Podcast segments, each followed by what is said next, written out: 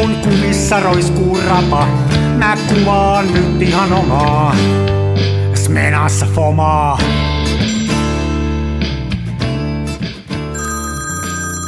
Se välillä pesään juuttuu. Ja vaikka toimitaan... Terve. Hai, kaikki hyvin. Kaikki on aivan loistavasti. Entä itsellesi? No aivan, siis kun pullakahvit nautin justiinsa äsken töiden jälkeen. No niin. Se on kyllä, pullakahvit parvekkeella, se on loistava. Onko se, on semmoinen keli, että siellä on ihan ulkokeli sitten teillä? loistava. Ei täällä ole, no siis no, ulkokeli, jos on masokisti. Täällä, Mutta tulee siis vettä, muu- täällä tulee vettä kuin aisa. Joo. Onhan täällä ihan siis Jaaksi, on, Jaaksi laskeutui tänne tuossa viikonloppu, viikonloppuna ja no niin, no niin. täällä on kuule pimeätä ja vettä satanut ja kyllä tuossa on semmoinen ruoski 10 astetta. Kyllä tuossa nopeat kahvit nykäisi. niin. ja kanniston kanelitorttu lämmitti Ai, sekä ai, sielua Ai, että ai, ruumista. Se on Ai, ai, ai. Sä oot aina niin kuin, on. sä järjestät tän niin, että sä aina ennen näitä äänityksiä hoidat tämän kaiken tämän kuntoon. Sulla on milloin sulla on siellä keppanaa, milloin sulla on kahvia. Mä aina jätän ne tämän jälkeen ja mä oon sitten niin kuin mä tässä kesken tämän lähetyksen mun tulee nälkä ja mä suutun ja mä oon aggressiivinen. Me ollaan huomattu jo, sä oot vähän känkkäräkkä. Niin no, musta tulee känkkäräkkä tämän ohjelman aikana. Joo, mulla, taas silleen niin kuin päinvastoin, että kun mä tuun masu täynnä tähän ohjelmaan juontamaan, niin mulla vähän saa niin kuin raukeen. Sä haukottelet ja niin no joo. Joo, on joo, ja sitten sit loppuun kohden, kun se rupeaa sulatettu se herkku, niin mä saan lisää kierroksia. Mulla vähän saa niin kuin krokotiili, tiedätkö, joka lekottelee. Mm. Näin se on, näin se on. Hei, arvaa mitä. No. Tiedätkö mikä mun nimi olisi, jos mä olisin amerikkalainen vapaapainija? No, eh. John Smena. niin. No niin. Sä, onko sä tätä kauan miettinyt? No itse asiassa en, se tuli mulle ihan tossa, niin kun mä kirjoitin tuohon, tota, kirjoittelin paperi kyselyaiheita ja keskusteluaiheita, ja tuli taas tämä ikivanha vitsi, että Smena, Smenan tehtaan pääjohtaja John Smenalt. Sitten mä tajusin, että Jenkeissä oli tämä tämmöinen, tai on tämmöinen kaveri kuin John Sena, C-E-N-A, niin se on sitten niin kuin hauska väännös. Olisiko sulla sitten, näillähän on, eikö näillä, jos mä oon oikein, en, ala, en seuraa kyllä tätä urheilulajia, En mutta että eikö niillä ole semmoisia omia, että joku on niin kuin kova vääntää kättä ja toinen on kova heittää, niin mikä sä olisit sitten, mikä, mikä tällä John Smenalla olisi se erityisjippo, jonka se aina vetäisi niin kuin taskusta? Se olisi varmaan se, että osaisi ottaa Smenalla valokuvan ilman, että ne sormet on siellä etupuolella hirttämässä kiilaukaisuhanaa. Ja joo. Se, niin, Jo, ke- jotain, täällä, jotain vähän noloa se olisi. niin se vetäisi Ei kesken painin sieltä takataskusta Smenan ja ottaisi sillä kuvan ilman, että sormet olisi siellä välissä. Joo, se olisi se. Mä luulen, että mä en voittaisi kovinkaan monta matsia. Niin. Tai sehän voisi olla semmoinen se John Smena, että se niin kuin taittaisi vastustajalta sormet. Niin, totta. Vääntäisi, kato sormista. Hirveetä. Susta, sä oot väk, väkivaltainen, kun sä oot nälkäinen. Niin. Mun on kyllä nälkänyt. Ai, ai, ai. Voikkari kitusi aina ennen äänityksiä. Niin. Niin, niin. Nyt meillä on, meillä on jännä ohjelma, meillähän on vieras tänään, mutta sitten melkein enemmän kuin se vieras, niin molempia, mä tiedän Ari, että säkin haluaisit puhua tästä, niin viikonloppuna niin mähän löysin aivan ihan uuden Smena-mallin. Se oli täysin mysteerio mulle, miten semmoinen voi löytyä historian kätköstä. Kerros nyt Nimen- vähän siitä. Joo, ja siis kuulijoille, arvon kuulijoille tiedoksi, siis sinähän kuuntelet tätä podcastia, tämä on Kansan filmiradio, Nimenomaan. ja me keskitymme täällä elämän kauniisiin asioihin, kuten huonoihin kameroihin ja huonoihin valokuviin, erityisesti filmillä otettuihin. ja me ollaan kumpikin huonoja valokuvaajia. Me ollaan keskinkertaisen kehnoja ja Mm. Tuttuu tapaa täällä studiossa Helsingin päässä Mikko Läski Pikachu Lehtonen ja sitten siellä Tompereen päässä niin Ari nälkäisenä aggressiivinen Jaaksi. No niin. Joo, ja siis, mut sehän on nyt siis silleen, mehän ollaan epävirallisia tällaisia siis smena-guruja. Sehän on niinku se, millä meidät tunnetaan tuolla kadulla. Niin, ollaan smena-äijät. niin no, sillä lailla, niin kuin, niin kuin justiin naisten keskuudessa meidät tunnetaan nimenomaan niin kuin smenaäjinä. Joo. Ja mehän tiedetään smenoista ihan kaikki. Kyseessähän on siis eh, neuvostoliittolainen maailman valmistetuin, ei ihan ammattilaiskamera, tämmöinen muovi, muovirunkoinen, yksinkertainen, mutta toimiva laitos. Ja me ollaan hehkuettu Smenaa oikeastaan koko tämän meidän podcastin ajan, eli noin kaksi vuotta tulee kohta täyteen. Ja me molemmat, me tykätään, tai no mehän me rakastetaan Smenaa, ja me ollaan aina ylpeyty siitä, että me, me osataan kuvata Smenalla, ja meillä on Smena-malleja erilaisia, ja Jopa tämän Vähintään. podcastin tunnusmusiikki puhuu Smenasta. Smenassa Kyllä, omaa. joo, Le- joo. Miikkalin, Miikkali Leppihalmeen upea orkesteriteos. Kyllä, kaunis kappale ennen kaikkea. Joo, niin siis me ollaan, yleinen fakta on se, että me tiedetään menoista kaikki, ja nyt siis viime, oliko se lauantaina, niin siis tuli kuin faksi jäätteenmäelle, niin surfasin Instagramia, ja siellä minun eteeni lyötiin semmoinen smena, millaista en ollut koskaan nähnyt. Siinä oli objektiivissa toinen hana, ja sitten tämä erittäin upea venäläistä köykämiinistä tehty alumiini, siis tämä alumiinilevy, jossa lukee Smena 8M, niin se oli eloksoitu violetiksi, eli lilaksi, ja siinä luki Smena 8AM, sen 8M sijaan. Ja mä ensin nauroin, että siinä on nyt joku, että jos ei se ole photoshopattu, niin joku pöliä on mennyt teettää sellaisen kilmen siihen omaan smenaansa ja koittaa sitten erottautua ja näin. Ja mä rupesin kuitenkin kooklaamaan, niin kävi ilmi, että on olemassa tämmöinen, jota nyt aikakirjoihin merkattakoon, puhutellaan nimellä kadotettu smena malli. Nimittäin Smena 8 AM, joka on muuten sama Smena kuin Smena 8M, mutta siinä on vitkalaukaisi. Kova juttu. Aivan mielettömän kova juttu.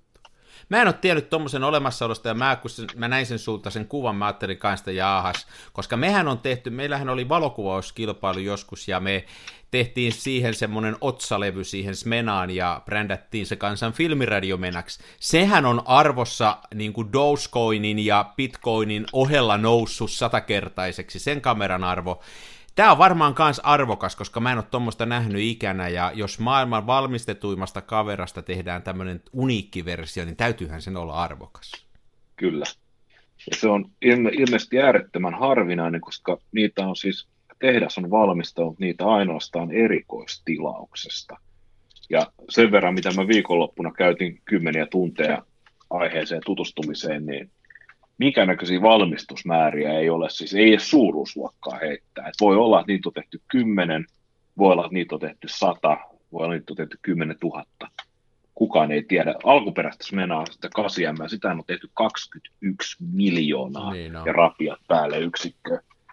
Että se on, että niitä löytyy, mutta tämä 8 AM, niin tota, nykyään tietysti jotain kertoo siitäkin, että jos nyt kuitenkin seurataan tätä Smena-kauppaa maailmanlaajuisesti, ja tämä ei ole vielä kummallekaan tullut edes vastaan tämmöinen Smena, niin mutta, mie- mutta mielenkiintoinen ajatus on se, että mitä siellä tehtaalla on mietitty, kun ne on kattonut sitä Smena 8M, sitä normaalia, Joo. ja sitten ne on miettinyt, että okei, tämä on tämmöinen pakeliitista tehty muovinen rärpäke, jossa tosiaan tämä käytettävyys on sitä, että sormet jää tuonne sulkien väliin ja muuta. Ja sitten on miettinyt, että mitäs tälle voisi tehdä, että okei, voisi parantaa niin, että tämä ei vuotaisi valoa, ja tästähän voisi laittaa vähän muitakin nopeuksia kuin nämä neljä, mitä tässä on, ja tässä voisi vähän muutakin homma. Ei, kun mä tiedän, pannaan siihen vitkalaukasin. Niin kuin kaikista Joo. asioista, niin tämä oli se, minkä se kaipas. Se on kyllä kummallinen ajattelu ajattelutapa ollut, mutta ehkä sillä on kyllä. ollut joku käyttö sitten. Kyllä, kyllä. Ja sitten jos yhtään ajattelee, että se Smena 8 käytettävyys, ergonomia, ylipäätänsä mekaaninen laatu, ja se, että siihen on lisätty tämä vitkalaukasin tämmöiseen niin kuin lehtisulin koneistoon, niin kokemushan on osoittanut, että nämä vitkalaukasimet on aina tuollaisten vekottimien se heikko. Niin, no ei, niin. Vaikka, se, vaikka se suliin pelaisi, niin jossain vaiheessa ne hitaammat ajat rupeaa kanittaa. Ja yleensä ensimmäisenä menee se vitkalaukasin, ja sehän menee yleensä silleen kiusaasti, että se jää sitten jumiin. Niin. Ja, ja se sitten on mikään. jumissa. Mm. Joo. Ja sitten se pitää irrottaa sieltä, avata ja irrottaa, avata, ja sitten sieltä pitää hukata osia, jotta se toimii edes jotenkuten sen jälkeen, että henkilökohtainen mielipiteeni on se, että Smena 8 AM ei ole millään tapaa paranneltu versio Smena 8 M. Tämä on, hyvä, tämä on varmaan hyvä lopputulos, koska kyllähän se niin on, että Smena 8M, siis tämä normaali Smena, on aika luotettava ostos. Ne on yleensä, mullakin niitä on monta ja ne kaikki toimii, paitsi se yksi, joka ei toimi, mutta se on taas poikkeus, tota, ää, koska ne on niin yksinkertaisia, niissä on tosi vähän, mikä voi mennä pieleen. Niistä puuttuu ne hitaat ajat, eli hitain on 1.15 ja, ja sitten ei ole vitkalaukasia eikä mitään muitakaan kommervenkkejä, ne on aika yksinkertaisia laitteita kuten tämän podcastin juontajatkin. Niin, me ollaan kyllä.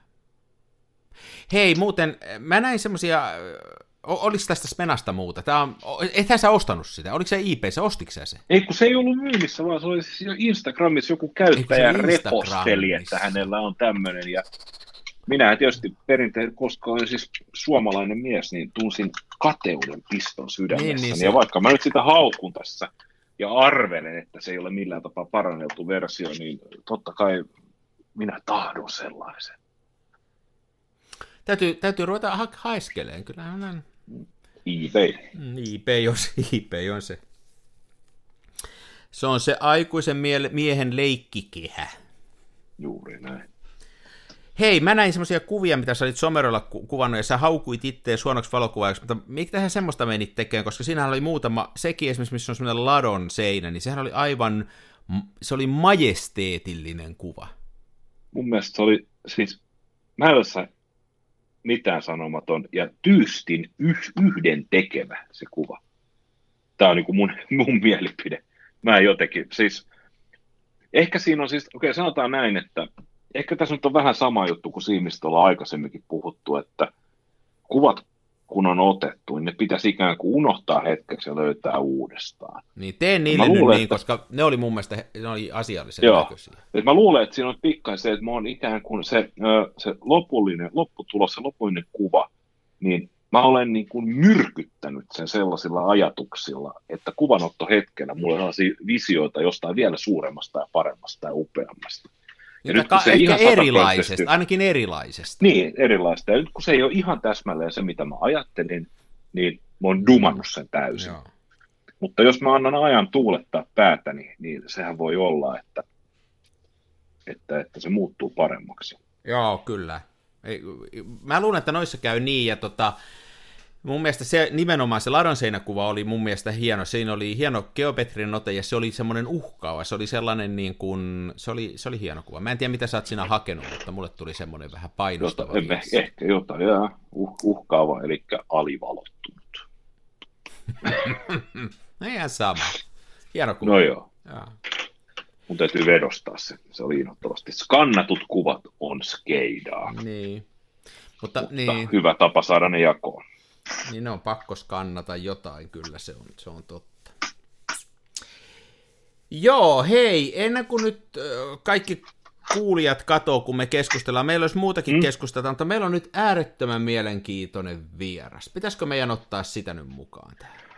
Otetaan vieras tässä vaiheessa. Me, me voidaan siellä lopussa jatkaa sitten ummet ja lammet vielä muusta. Katsotaan, koska tämä on niin mielenkiintoinen vieras, että mä haluaisin ottaa. Tässä on nimittäin Joo. sellainen henkilö, hänen nimensä on Erkki Virkelä, ja tota, Erkki on pitkän linjan valokuvauksen ja, ja ennen kaikkea niin kuin laitteiden ää, ekspertti, ja hän, hänellä on ymmärtääkseni aivan tajuton kokoelma omia kameroitaan ja muita, ja ja tota, mä juttelin tuossa vähän ennen tätä podcastin alkua Erkin kanssa, ja Erkin kanssa tuli hyvin juttua, että mä luulen, että tämä on ihan hyvä, hyvä tota, ottaa hänet nyt mukaan, niin ei meiltä lopu aika kesken, eikä niin, niin. internettitila. Otetaan ihmeessä. Mä koitan tästä soittaa. Katsotaan nyt, miten mun käy. Tää on aina vähän tällaista, että mä koitan tästä, onnistuisinko mä. Nee. Tosta. Laitat minut pitoon ja sitten toinen puhelu ja sitten yhdistää. Ei, mä... Omena puhelin tekee automaattisesti. Tosta. Nyt katsotaan, miten käy. Kiitos.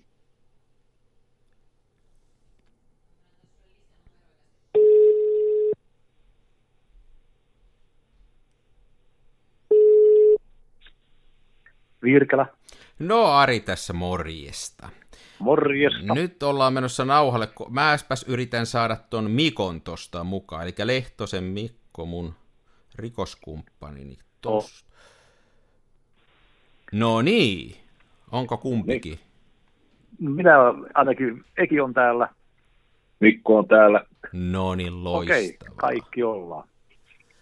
Mä jo tuossa muutaman sanan Erkki susta sanoinkin, mä esittelin sut niin, että, että sulla on paljon kameroita ja sä oot täällä näiden kameroiden kanssa ollut tekemisissä pitkän aikaa, mutta mitä jos sä nyt ensiksi ihan oikeasti esittelisit itsesi me niin kuin kuulijoille, ettei tuu väärää todistusta?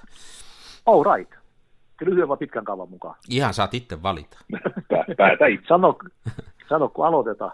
Anna mennä vaan. Okei, eli mä oon Erkki Virkelä ja, ja tota, reilu 60 kuppe ja nyt osa-aika eläkkeellä tässä jo ja koko ikäni ollut kamera-alalla. Et nyt en ihan muista, oliko 15-16-vuotias, kun menin Turussa Oy Fotoapen palvelukseen sinne laitemyyjäksi. Ja siellä oli viitisen vuotta laitemyyjänä.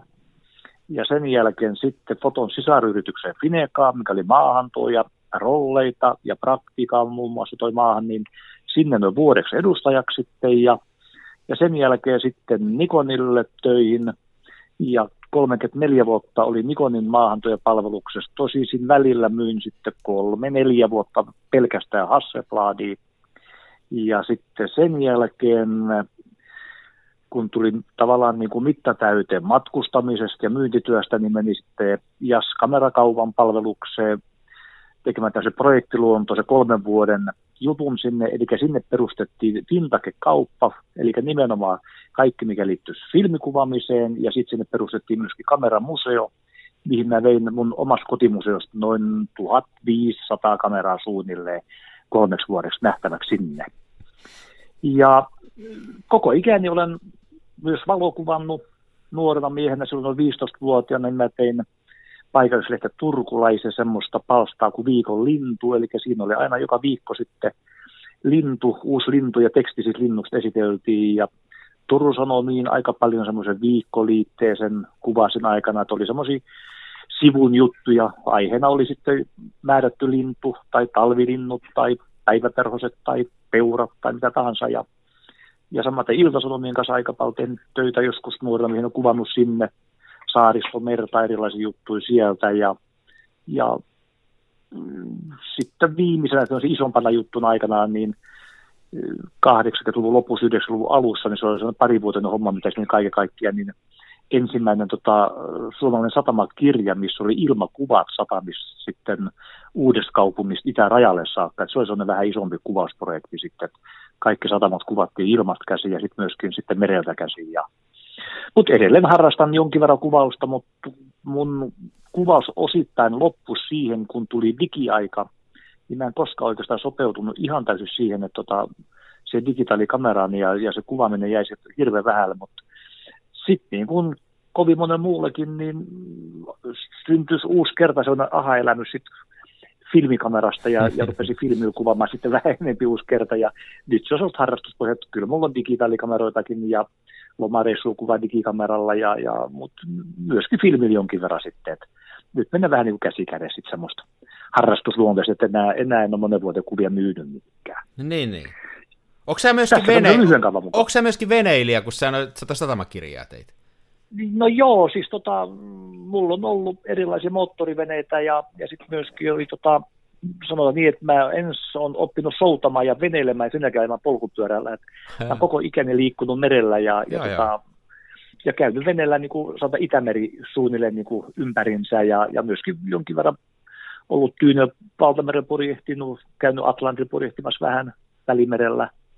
Ja sitten jonkin verran, mulla on myöskin vuokravenekuljettajan paperi, että myöskin jonkin verran sartteria ajanut sitten. No niin.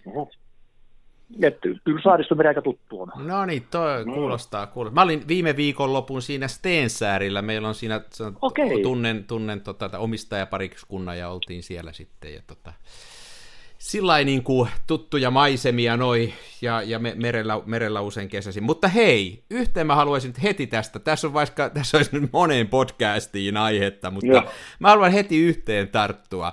Tuo tuli välissä Joo. semmoinen käsittämätön lause sulta, että ää, lainasit niin kuin alkupääomaksi kameramuseolle, sanoitko sä 1500 kameraa? Mitä sä sanoit?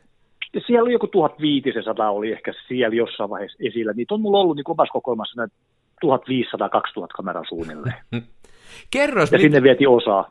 onko sulla vielä tämmöinen määrä kameroita?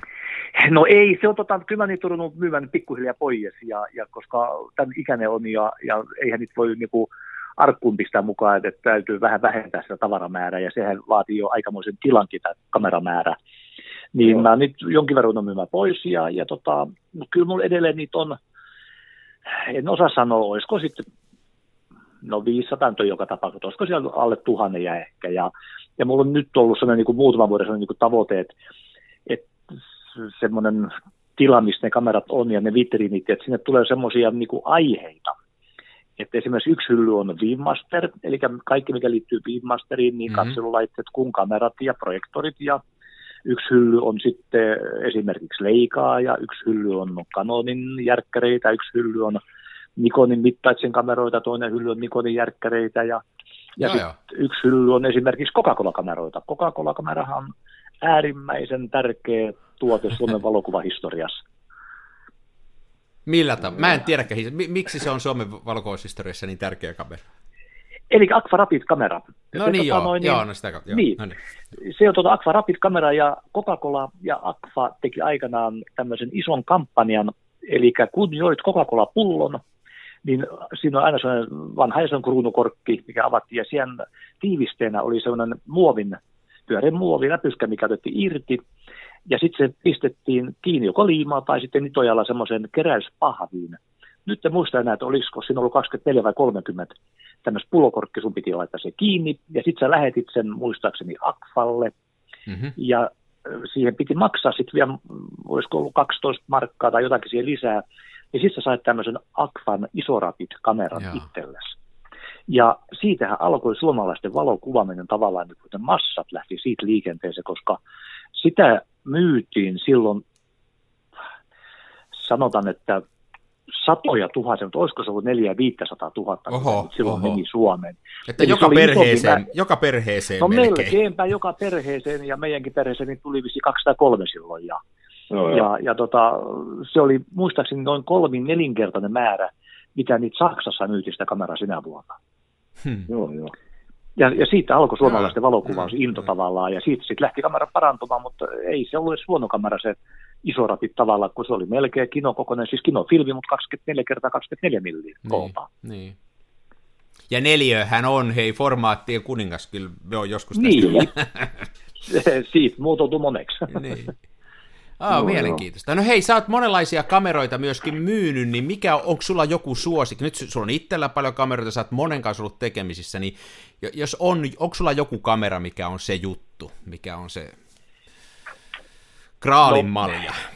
No ei nyt ihan semmoista ole, mutta kyllähän se tavallaan siis, ne on niitä Nikonin malleja, ja mitä vähempi niissä on virtaa, niin sen parempihan ne on tavallaan sitten toimimaan ja, ja kestämään. Ja jotenkin sanotaan niin kuin yksinkertaisuudessaan esimerkiksi Nikonin FM, FE-kamerasarja, vaikka FE on elektroninen ja siellä on batteri ja FMS on batteri sitten tota valotusmittari varten, mutta kyllä se kamerasarja on niin, niin hienosti tehty ja niin toimintavarmoja, että että ne on semmoisia erilaisia kraalinmaljoja tietysti sitten, että Joo. tänä päivänäkin kun niitä näkee, niin ylivoimaisesti eniten niissä, tai sanotaan, että, että niistä löytyy vähiten vikoja tänä päivänä verrattuna muihin 80-luvun, 70-luvun lopun elektronisiin kameroihin, niin, niin kyllä nämä on niin ihan huipputuotteita. Joo. Joo. No sitten sulla... Mut, no niin, sano vaan. Niin, mutta niitä on siis valtavasti, on, onhan Olympuksen valtava hienot objektiivit ja, ja kamerat myöskin, mutta tietty ne on sit, ei ole ihan niin luja teko, mitä siihen aikaan oli, ja, ja, mutta mut kyllähän niitä on niin kuin, merkkejä löytyy monia hyviä, ja jos mennään sitten vanhempanona, sitten Hasselblad omaa kinkkinsä, ja Leika tietysti toisella puolella sitten. Niin. Kyllähän kyllä näitä on, vanhoja filmikameroja on tuhottomasti hienoja, hienoja, hyväkuntoisia edellä onneksi. Millä sä kuvaat, kun sä kuvaat filmille nyt, niin mikä lähtee? Onko se sitten Nikoni, mikä lähtee yleensä mukaan? On, on. Kyllä se on Nikoni ehdottomasti silloin. Joo. Nikoni miehiä. Kun, niin, kyllä, kun sitä 34 vuotta oli, oli Nikonin palveluksessa, niin kyllä se, se on jäänyt se korviin väliin, vaikka vaikka silloin ennen kuin menin Nikonille, niin 20 ja siinä paikalla niin mulla oli myöskin, sitten oli kontaksi RTS, eli Japanin kontaksi kuitenkin jo, ja sitten oli Canoni F1, oli kokeilin, ja, ja myöskin Olympuksen OM1 ja 2 oli, että hyvin tutustuli myöskin ne, mutta tota, kyllä se vaan Nikonin puolesta aina niin kuin veti enempi, ja, ja siihen tykästys. Joo. Hyvin Tota, ennen kuin mennään liian kauas tästä teidän kamerakokoelmasta, niin siis meitähän Karin kanssa ennen kaikkea kiinnostaa, että kuinka monta smenaa tämä sinun kokoelmasi pitää sisällään? Kyllä siellä niitä mä oon myynyt nyt tota, menoja aika paljon, niistä on ollut kysyntää nyt tämä korona-aika, tämmöisillä nyt halvoillakin kinofilmikameroilla tullut kysyntää ja rapireille, niin, niin mä oon niitä myynyt tota, erilaisille vintakekauppoihin nyt Suomessa tässä tota, viimeisen vuoden aika jonkin verran, mutta sanotaan, että mulla on vielä venäläisiä kameroita ylipäätään, se puhutaan niin kuin Zenit, Zorki, Smena, niin niitä on varmaan sellainen niin kuin, se muovilaatiko, mistä säilytään niin kuin, tavallaan aika paljon tämmöistä niin sanottu pulkkikamaa, niin niitä on varmaan vielä ehkä semmoiset, ne on niin kuin vanha kaljakopan kokoisisuudelle, niin olisiko nyt kymmenen laatikkoa ainakin jäljellä vielä. Olemme kiinnostuneita. Me, me ollaan, okay. meillä, on Mikon, meillä on Mikon kanssa semmoinen niin kuin, tavallaan heikkous tässä, että me tykätään tällaisista mä en tiedä mikä on suomenkielinen sana underdog, tämmöisistä, tämmöisistä, me just tuossa ennen kuin sä tulit mukaan, me puhuttiin sellaisesta Smena 8 AMstä, joka on joku tällainen kummallinen Smena 8 versio, jossa on vitkalaukasin, ja mä väittäisin näin, että tämä on maailman ainoa podcast, joka pystyy käyttämään 15 minuuttia aikaa puhun Smenan puuttuvasta vitkalaukasiasta. Meillä on tämmöinen spesiaali rakkaussuuden näihin venäläisiin ja neukkulaitteisiin. Mun täytyy katsoa, mulla on venäläisiä objektiiveja myöskin, niitä on mulla tota aika paljon ja, ja on nyt niitäkin objektiiveja nyt myynyt kyllä varmaan satakunta optiikkaa tässä viimeisen vuoden aika pois, mutta tota, siellä on venäläistä optiikkaa mulla ja on venäläisiä kaikki erikoisuuksia myöskin ja on stereokameraa ja monennäköistä tietty Moskovaa ja, ja kaikki. Löytyy myöskin tota venäläinen Leningrad, mikä on siis eräänlainen niin robotin kopio tavallaan sikäli, että siinä vedetään vetoa ja ja löytyi siihen myöskin venäläiskotelo muun muassa, ja, ja kyllä sitä venäläistä tavaraa löytyy niin kuin farmariautollinen suunnilleen. joo, joo. Ladan peräkontti täynnä kameraa. Kyllä, kyllä. No hei, kerros vähän tuosta kuvaamisesta, kun sä nyt kuvaat sitten, niin, ja oot kuvannut paljon, sä oot lehtiin kuvannut ja muilla, niin sä oot, on, onko tämä sun ammattimainen kuvaaminen, mitä se oli silloin filmiaikaan tapahtu? Se oli filmiaika nimenomaan, joo. Kerros kyllä. vähän, minkälainen se prosessi oli, niin kun, kun tehtiin vaikka Turun Sanomiin, tai kun sä teit näitä lintujuttuja ja muita, niin, niin se, ku, kuinka, kuinka filmi, miten se tapahtui se, se homma, että se meni lehteen saakka? Siinä on... Se tapahtui silleen, että tota, mä olin ehkä saaristossa vaikka yksi keikka, kun mä löysin merikihun pesänä. Niin sitten mä päätin olla se merikihun pesällä muutama päivää ja käytiin, käytiin muutama kerta siellä kuvaamassa sitä aina joku kaverikas sitten ja se on se pieni kallio, karikkoluoto ja, ja sitten kun saatiin tarpeeksi hyvät kuvat kihusta, niin, niin sitten mä menin Turun Sanomiin ja menin sinne tota noin, niin se oli Turun Sanomien Extra silloin, mikä aina lauantaisin ilmestyi, semmoinen väriliite ja, ja hirveän arvostettu liito oli silloin, ja se oli Harri Kalpa silloin, ketä legendaarinen sanomalehti myös, ketä sitä veti, niin menin lippalakki kourassa Harri Kalvan sanoi päivä, että mä Erkki Virkelä ja mulla olisi hyviä kuvia merikihusta, että haluatko ostaa lehteä ja tehtäisiin juttu siitä. Ja no, Harri Kalpa innostui, että onpa hyviä kuvia merikihusta, tehdään vaan juttuja. Ja tota, sitten se meni aika paljon niin, että joku mun kaverista kirjoitti jutun, koska mulla oli se kuvaaminen niin kuin tärkeämpää ja joku mun kaveristakin niihin juttuja sitten. Ja sitten meitä tuli väliin joku sälli porukka, kun oltiin saatu hyviä perhoskuvia, niin sitten oli kolme neljä eri kaverin niin kuvat, ja mä niin taas sitten Harri Kalpan tykö, nyt meillä on tämmöinen porukka kimppa tässä, tässä on hyvin päiväperhoisissa kuvia, ja joku kirjoittaisi jutun, niin mennäänkö tällä, ja taas mentiin eteenpäin, ja Hmm. Ja sitten sattumien kautta aikana tapasin semmoisen legendaarisen toimittajan kuin Uki Kiviranta, ja, ja silloin kun Suomen tuli laukon peurat, valkohätäpeurat, niin, niin tota, se oli jo silloin varmaan jotakin, puhutaan 70-luvun alusta ihan, niin niitä oli Ruissalossa ja sitten oli siellä Laukon kartanossa ja, ja sitten Ruissalosta peurat yhtäkkiä hävisi ja haettiin ja haettiin ja kukaan ei tiennyt mihin oli mennyt ja, ja sitten tota, Uki Kiviranta oli tekemässä juttua silloin tota, Ruissalossa siitä ja sattumat törmättiin ja, ja mä kysyn vähän niin kuin, mitä sä teet mikrofonin kanssa mettässä ja hän kysyi, mitä mä teen kameran kanssa. Mä olin jo peuroi kuvaamassa ja hän ihmeessä, että, eihän, et sä voinut peuroa löytää, kun ei kukaan löytänyt pari vuotta täältä. Mä no, just mä kuvasin niitä. Sitten alkoi sitten Ukin kanssa yhteistyö ja sitten tehtiin ukikas juttu, että muun muassa Ilta-Sanomiin kuvattiin saaristoa, että, että, että oli aika näyttänyt jotain juttu, että joku paras oli Ilta-Sanomin keskiaukeama, mikä oli täynnä mun kuvia Jurmon saaresta, ja Uki teki siihen jutun sitten, ja tämän tyyppisiä. No niin, no niin. No, no. Eli sä oot saaristoa paljon kuvannut myöskin tämmöistä niin kuin vettä ja tällaista. Joo, kyllä. Niin kuin, joo. Ja siitä aika paljon myynyt valokuvia myöskin niin jonkin verran erilaisiin pikkuhotelleihin ja ravintoloihin ja, ja tämmöisiin niin sisustustauluksi, nimenomaan saaristokuvia. Ja... Joo, joo. Sa- saaristo on nimenomaan ollut kyllä se paikka, missä on eniten tullut kuvattu ylivoimaisesti. Joo. No miten sitten, hei nyt, tota, ää, nyt kun sä, sä oot tota, ymmärtääkseni, sulla on, sulla on nyt, sä teet erilaisia asioita, sulla on tavallaan ne ihan vähän niin kuin muutakin ne aivan kaikkein kiireisimmät vuodet vähän niin kuin takanapäin, että ehtii tehdä muitakin asioita, vaikka työelämässä kuitenkin ollaan, niin, niin sä, sä sanoit, että sä et päässyt tähän tai et innostunut tästä digikamerhommasta, että se, sä et lähtenyt siihen mukaan sillä ihan täysin rinnoin, niin oliko se niinku niistä laitteista kiinni vai oliko se siitä prosessista, oliko se siitä kuvausprosessista, kummasta se niinku, vai mistä se oli kiinni? No kyllä se oli vähän niin kuin jotenkin ehkä se kuvausprosessikin oli semmoinen, ja, ja ensi alkuun kun tuli semmoiset, no silloin kun tota, sitä puhuttiin, että se digi tulee ja tulee ja tulee, sitä niin puhuttiin ja vouhutettiin, sanotaan vähintään viisi vuotta, että et ensi vuonna ja seuraavassa fotokinnassa tulee digikamerat, ne on sitten hyviä ja sitä odotettiin kuin kuuta nouseva, mä se melkein niin kuin kymmenen vuotta vouhutettiin, että digi tulee, digi tulee. Ja tulihan se pikkuhiljaa, mutta ensimmäisten laitteet oli aivan surkeita, 1,3 miljoonaa pikseliä oli, oli ne ensimmäiset laitteet, mitä tuli, ja eihän niistä pitää niin, kuin niin sanottu kunnon kuva saanut. Ja, ja ensimmäiset oli niin kuin jollain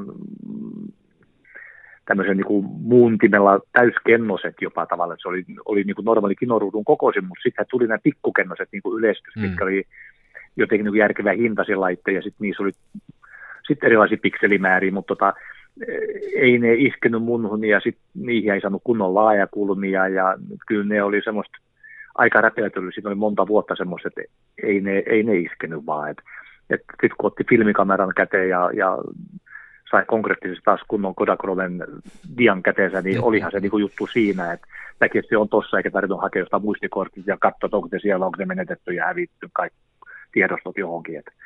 Ja sitten jotenkin sit lähti se, myöskin se kuva manipulaatio hirveästi menemään niin eteenpäin, että et, jos olit huono valokuva ja otit keskikertaisen kuvan, niin sä pystyisit tekemään sitten sit vielä kuitenkin aika hyvän kuvan, mutta sehän ei ollut enää todellinen kuva. Niin, niin. Joo, me on tästä... Ja tähän aikana luontokuvat pisti ihan aikana kahteen leirin Silloin Suomessa myöskin niin tuli niinku luonnon valokuvaista niin kaksi populaatiota, ennen oli niinku yksi porukka vaan. Joo. Et se oli iso juttu monelle silloin. Me on siitäkin tässä ohjelmassa joskus puhuttu tästä niin kuin tavallaan keinot, ja mä tiedän mikä, mikä se on se laji, tämmöinen keinotekoinen kuvamanipulaatio, että tota, me ei Mikon kanssa kumpikaan varmaan olla kauheita faneja sille, ja, ja toihan oli mielenkiintoinen, en mä tiedä, seuraatko sä kilpailu, mutta vaikka Foto Finlandia ympärillä, mikä oli nyt se keskustelu. Seuraatko sä tämmöisiä, että et kuinka... No jonkin verran, jonkin verran. Ei nyt niin aktiivisesti, mutta aina silloin tällä sopivasti, osuu kohdalle, ja niin jonkin verran. Että tavallaan, kun siellä on myös tämä, että kuinka paljon sitä kuvaa on, kuinka, kuinka kauan se on vielä valokuva, jos siihen lisätään Niinpä. keinotekoisesti asioita, koska se Kyllä. loppuu olemasta valokuva. Ja, ja Kyllä. Tota, Joo. Ne on mielenkiintoisia juttuja, ei siihen oikeat vastausta oikein löydy. Niin. No hei, sulla... Mä, väli, Joo, saan mä, Ari kysyä Anna mennä vaan. Piti, me, meinasin jo äsken, äsken huudella, mutta se niin hyvin flow pyörimään. No, Erkki, kun sanoit, että olet kuvannut paljon saaristoa ja muuta, niin voisi siihen on kysyä, että oletko, kuvastiko ihan sekaisin kaikella mahdollisella, vai oletko, oletko mustavalko väri vai diamiehiä? No kyllä se oli silloin niin kuin tavallaan, että silloin koko se niin kuin nuoruus ja siitä eteenpäin sitten niin sanotaan niin kuin, no joo, kyllä se niin kuin silloin mä kuvasin, niin kuin, halusin niin kuin kuvata itselleni, niin kyllä se oli aina dia. Ja sitten kuitenkin tuli niin kuin lehtitaloihin joskus, sanotaan niin kuin vuonna 90, niin sanotaan niin kuin sanomalehdet käytti pelkästään oikeastaan mustavalkoa silloin, ja ja silloin että jonkin verran kuvasi mustavalkoa, ja, kyllä mä mustavalkokuvaukset aina tykännyt. mutta sitten tuli lehtitaloudessa niin vaatimus, että piti olla värinekaa, jos sä haluaisit myydä kuvia. Ja sitten Ah. tuli mullekin siinä semmoinen niin kuin 90-luvulla semmoinen niin kuin jonkinasteinen tota, pakko nekakausi, koska jotain reissu joku teki johonkin venelläkin ja, ja eksotispaikoissa kävi ja sitten kun kuvia myi, niin lehti ei ottanut kuvia mielellä vastaan, ellei ne ollut neka, värinekaa.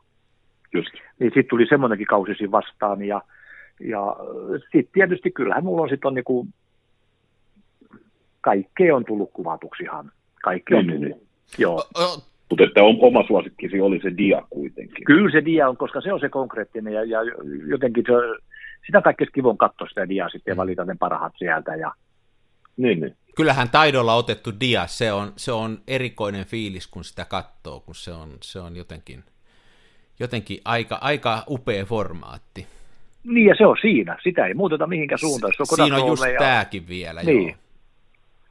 Tunnetko sä Saihan Markkua muuten, toinen saaristokuvaaja? No Porilainen. kyllä mä tiedän joo. Joo. Tiedän joo. Tuossa ihan sattumalta tapasi hänet, tuossa oltiin kaverin kanssa, tässäkin ohjelmassa juteltiin, oltiin tota merta kuvaamassa Porissa ja tavattiin Markku siellä ja pitkään juteltiin hänen kanssaan tästä samasta asiasta. Ja hän, hän totesi vaan, että hän kokee niin kuin mustavalkoisen kuvauksen ehkä semmoisena omanaan, että se on varmaan, että minkä sitten itse kokee, niin, niin tota, Joo, ja kyllä tänä päivänä, että jos nyt pitäisi lähteä kuvaamaan jotain, niin, niin nimenomaan, että on, olisi niin kuin aikaa ja lähden niin sanotaan, päiväksi kuvaamaan ja keskityn oikein kuvaamiseen, niin siis ilman muuta silloin se on mustavalkofilmi. Ja nimenomaan mä otan aidon mustavalkofilmin, että en C41-kehityksen oleva filmi, vaikka siinä ei mitään vikaa siis se 41 kehitettävässä filmissä, koska siitä on valotusvara iso ja kaikki, mutta, mutta jos ajatellaan mikä on hyvä mustavalkokuva, niin kyllä se on niin kuin hitalla mustavalkofilmi kuvattuna ja tehtynä isoksi sitten, ja että se on sävykäs kuva, ja että siellä löytyy niin kuin pikkasen sitä hienoa rakeisuutta, mitä on näissä nimenomaan hitaissa. no niin, mikä on sun suosikki mustavalkofilmi? Kyllä se on Pannaf. Pannaf Aha, Panafassa, no niin, joo. Joo. Me just tuossa viimeksi, viime Mutta mikä jaksossa... on vaikeampaa kuin tehdä hyvä mustavalkokuva? Niin, se on, se on oma laatu. asia. Joo, se on, Niin. ja justiin toi, että Puhutaan siinä, kuvasta.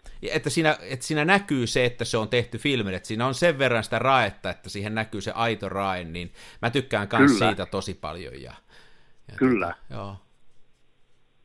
Joo, joo. Me tota, juteltiin viimeksi tuossa ja mä ymmärtääkseni Mikko, sä sitten nostit sitä, mä kehuin, jostain syystä jäänyt väliin tämä tää, tota, ähm, FP4 plussa, siis tämä 125 Ilfordin filmi, ja, ja mä tykkäsin nyt siitä, mä oon kanssa Paneffalla kuvannut jonkun verran, mutta mä kuvaan itse suuremmaksi osassa keskiformaatilla, jolloin se rae on vielä vähemmän sit juttu, ja mä tykkäsin siitä ihan hirveästi, ja nyt sitten me kai kumpikin on sillä nyt kuvailtu tässä vähän. Että tota, Joo, no. FP4 on aina ollut hieno filmi myöskin, siis todella hieno filmi. Siinä on semmoinen vahva filmileima kuitenkin, se näyttää oikeasti On, on. filmiltä, että Kyllä, kovasti. kyllä. Joo. Aivan loistava. No kuvaat sä vielä sitten, kuvaat sä vielä saaristoon? Lähdetkö sä vielä saaristoon kuvaan? No, vieläkö se vie sitten miestä vuosien jälkeen sinne? No kyllä, se varmaan vie, tota, nyt justiin muutetaan Nauon ensimmäinen kuudetta, niin tulee meidän tota, noin, kakkosasunto Nauon kirkonkylään, No niin niin. kyllä varmaan taas entistä enemmän ruvetaan ehkä vähän sit kuvaamaan, kuvaamaan ja nyt kun on, on niin kuin puoli eläkkeellä on aikaa enempi, niin tota, kyllä sitä tulee vaan kuvattu. Niin. Ja Ahvenanmaalla olen liikkunut myöskin todella paljon Tsökkarissa. Mä oon ollut niin kuin eniten, ehkä eniten kuvannut Tsökkarissa. Se on semmoinen, Siellähän on upeat ne kal- ollut. kalliot, on kyllä aivan upeat siellä justiin ne. joo, ja sitten se on se historia myöskin Joo. mukaan, että siellä on ne ensimmäisen maailmansodan aikaiset ja toisen maailmansodan aikaiset linnoitukset ja kaikki ne, niin ne on aina mua kiehtonut myöskin. Ja, tämä on tämä Suomen luonto sellainen, että me monta kertaa katsellaan, ainakin musta tuntuu, että me katsellaan kaikkia ulkomaan kuvaajia, kun ne kuvaa Yellowstoneissa ja ne kuvaa jossain muualla, mitkä on hienoja paikkoja, mutta kyllä meillä täällä Suomessakin on niin upeita, että toi saaristo on eittämättä mu- mulle kanssa yksi sellainen, mikä on, on, on aivan, aivan uniikkia, kun joskus ulkomaalaisille ystäville näyttää niitä kuvia sitten joko omia tai ennen kaikkea muiden parempien kuvaajien ottamia, niin kyllä, kyllä ne tuntuu, että ne uppoo siihen, että siellä on jotain sellaista hienoa. Justi se semmoinen jääkauden tasottama kallio ja, ja, se, ja se suomalainen, varsinkin kesän valo, yövalo, niin se on jotenkin niin upea.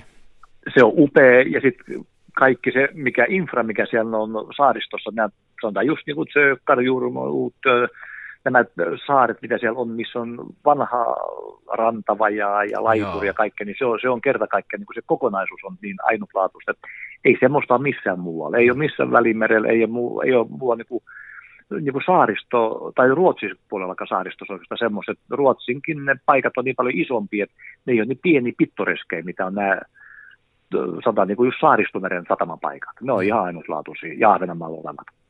Joo, se on kyllä totta. Siinä on tämmöinen historiallinenkin perspektiivi, kyllä. Että on, on. Tosin kyllä, kyllä nekin a, a, ennemmin, siis kyllä sielläkin kovasti rakennetaan ja näin vanhaa jäärään ottaa joskus harmittaa, kun katsoo, kun sinne lyödään sellaista lasiseinää sinne kalliolle, joka mun silmään ei sinne sovi, mutta, mutta, mutta se on ehkä enemmän mun ongelma kuin muiden ongelma sitten. Mutta onneksi sitä lyödään aika vähän sen tyyppisiä, että onneksi nämä, niin kuin, nämä suosituimmat satamapaikat ja, ja saaret, mitä siellä on, niin, niin ne on aika maltillisesti rakennettu. Mm. Siellä ei onneksi sitä nykyaikais lasihärveli kovin paljon näy. Niin. Et on, onneksi on säilytetty aika paljon sitä aitoa. Niin, niin. No miten sitten, hei, sulla tota, äh, kuinka paljon sä seuraat tätä äh, uudelleen herännyttä filmipuumia? Äh, näyttäisi siltä, että esimerkiksi Kodakin filmituotanto tällä hetkellä lisääntyy joka vuosi noin, noin äh, 15-20 prosenttia, nyt ihan esimerkkinä vaan, ja sitten tosiaan on, on kameratoria, on jassia, on muita näitä kotimaisiakin toimijoita, jotka yhä enemmän myy kunnostettuja kameralaitteita ja muuta, niin mikä se sun, niin kun, onko tämä sun mielestä ohimenevä ilmiö, luuletko, että tämä on jäädäkseen, onko sulla Jäädäkseen, jäädäkseen, kyllä mä nousin bisneksessä mukana ja nyt kuitenkin niin kuin katsomassa tätä vintage-kamerapuolta, niin sanotaan nyt, että kymmenen vuotta hyvin aktiivisesti ja, ja tota, just Kameratorin kanssa tehnyt todella paljon yhteistyötä. Fototapion kanssa, mikä on niin kuin Kameratorin yksi myyjistä, niin todella paljon yhteistyötä. Oli töissä sielläkin muutama kuukauden semmoista neuvomassa ja kaiken näköistä pikkujuttua tekemässä ja sitten Jassis tosiaan se kolme vuotta ja, ja Jassis mä oon edelleen noin päivän viikossa käyn siellä niin semmoista puuhastelemassa ja vähän laittamassa ja korjaamassa ja neuvomassa ja mm. tiivisten vaihtamassa aikani kuluu semmoista kiva pientä sosiaalista kontaktia ja salaisia töitä itsellään jotain sitten kivoja keräilykameroita, minkä, minkä mä haluan itselleni sitten, kun sitten tulee vanhoja kameroita. Ja, ja mutta kyllä tämä, niin tämä boomi, niin mä uskon, että samanlainen tulee olemaan kuin mikä vintage-kelloissa ja mikä niin kuin LP-levyssä, niin kyllä tämä on, niin kuin, tämä on vielä pitkä aika nouseva, nouseva trendi edelleen. Ihmiset haluavat jotain konkreettista. Mutta... Ihmiset rupeaa niin kuin varsinkin nuoriso kyllästyä, että kaikki on jossain pilvessä.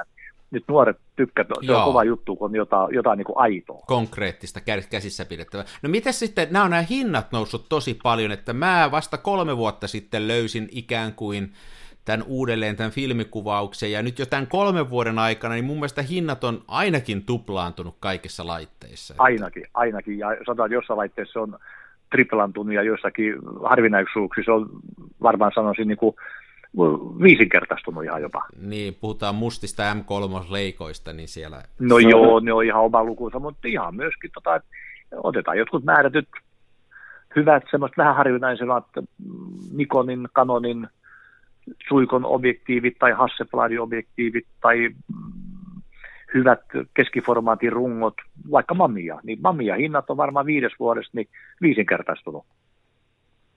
Mutta sehän vaatii myöskin niin, että viisi vuotta takaperin, kun markkinoilla olisi oikeastaan kenellä vaan, niin vaikka myytävänä Mamian RBtä vaikka, niin ne oli huoltamattomia laitteita ja ne sitten toimisi miten toimisi.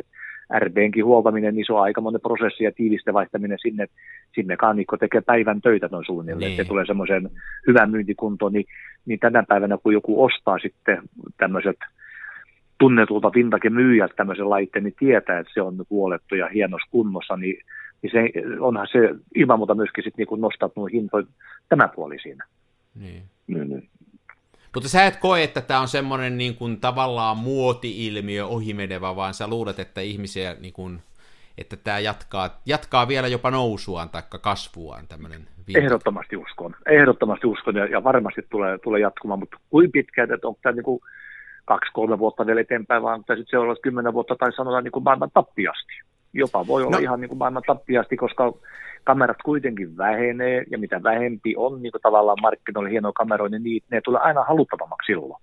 No luuleeko että joskus tulee sellainen tilanne, että joku tällaisista vanhoista traditionaalisista kameravalmistajista, niin kuin joku vaikka nyt sitten Nikoni, niin rupeisi valmistaa vielä ää, filmikameraa. Näetkö se semmoisen mahdollisuutena? Näen, näen. Kyllä mä uskon, että joku semmoisen tulee tekemään, ja mä uskon, että silloin jopa maailmanlaajuisesti olisi kysyntääkin. Tietysti siinä on sitten aina ongelmana se, että jos puhutaan tämmöisen perinteisen filmikameran tekeminen, eli jos se tehdään mekaniseksi, niin mikä sen kameran laatu täytyy olla, että jos se on niinku hieno kamera, niin kuin joku Nikon FM tai F2 tapainen kamera, missä on noin tuhat osaa, liikkuvaa osaa, ja se on samanlainen kuin sveitsiläinen kronometri, niin semmoisen tekeminen tänä päivänä maksaa varmaan ihan maltaita. Niin. Mutta semmoinen filmikamera, mikä olisi elektronisesti ohjattu suliin ja mutta kuitenkin filmi käyttävä, niin mä uskon siihen, että semmoinen tulee markkinoille vielä. Joo. Se on varmaan noin, että toi meka, siis, niin kuin, äh, tähän tavallaan, kun nyt kaiken elektroniikan ja kaiken elektromekaanisen hinta on laskenut rajusti, niin jossain vaiheessa se kohtaa, mutta toi puhtaasti mekaaninen ei ole ikään kuin halventunut, eikä voi halventua. Se on, ei voi. Se on ei aina se monimutkaista, niin. se on aina monimutkaista Kyllä. ja kallista tehdä. Esimerkiksi Nikonin bajonetti niin on niin vaikea tehdä, että sorvi, mikä on Nikonin tehtaalla, minkä monta kertaa on nähnyt siellä Sentaissa, niin, niin se on, äh, se on tuommoisen normaalin, niin kuin sanotaan, pienen omakotitalon kokoinen sorvi, mikä sen yhden Aha. puolen bajonetin sorvaa. Antaa käsityksen siitä, että, että mikä työmäärä on pelkästään yhdessä bajonetissa. Vau, wow. joo.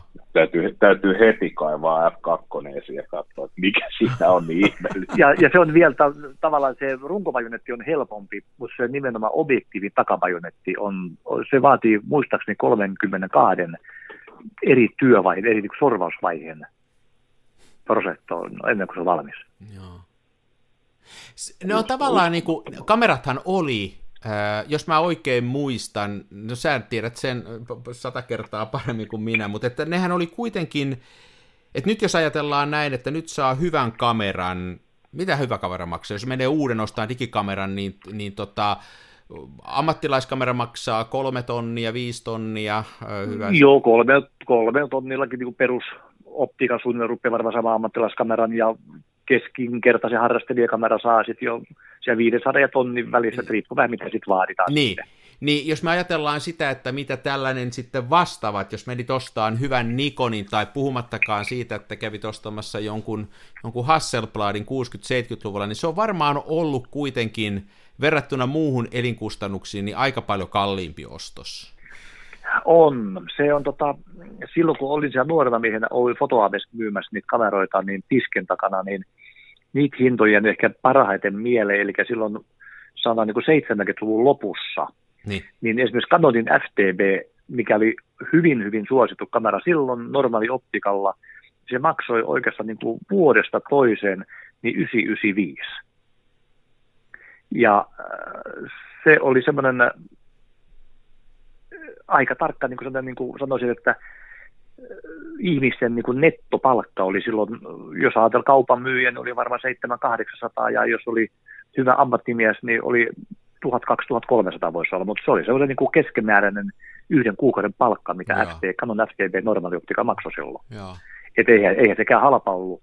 Ja siihen verrattuna sitten jotkut Hassebladit, niin sanotaan niin, että Nikon F2 maksoi silloin runko suunnilleen noin 3000 markkaa.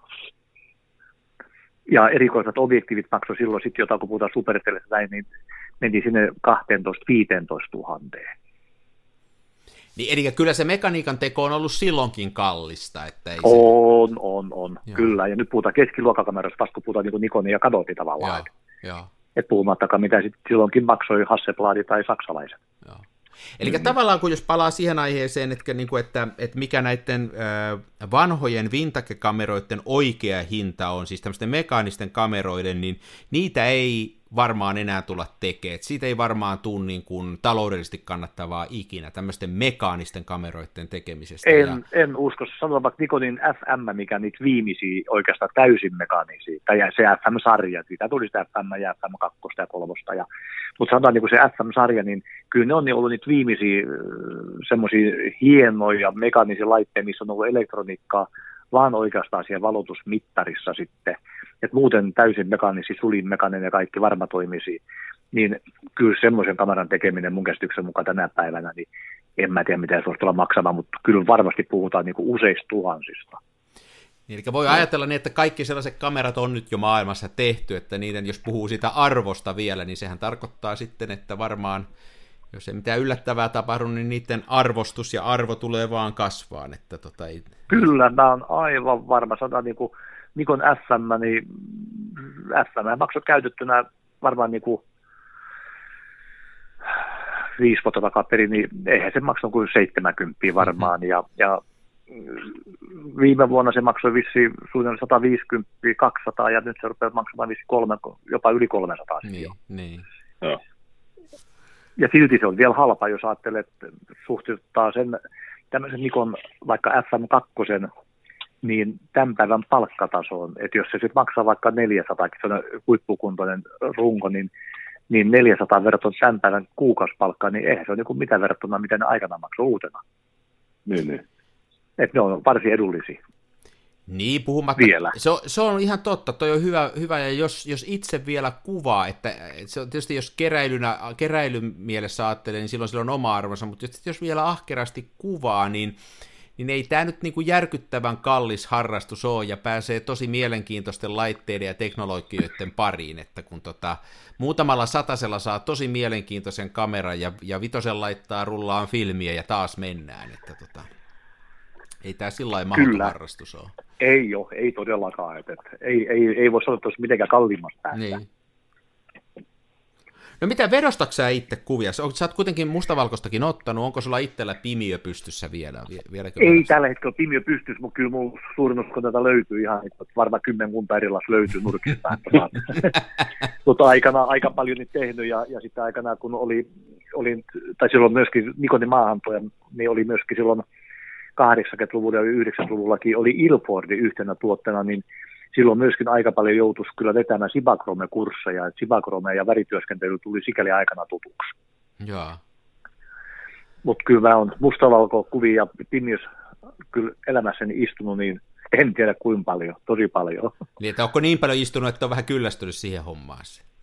No sanotaan ehkä joo, että no jossain vaiheessa voi tulla uusi kerta vielä sellainen into nyt, kun pääsee niin jossain vaiheessa kokonaan eläkkeelle, niin, niin ehkäpä voisi olla kiva tehdä uusi kuvia, niin, niin. se oli ihan hauskaa hommaa, ei, ei ollenkaan hassumpaa hommaa.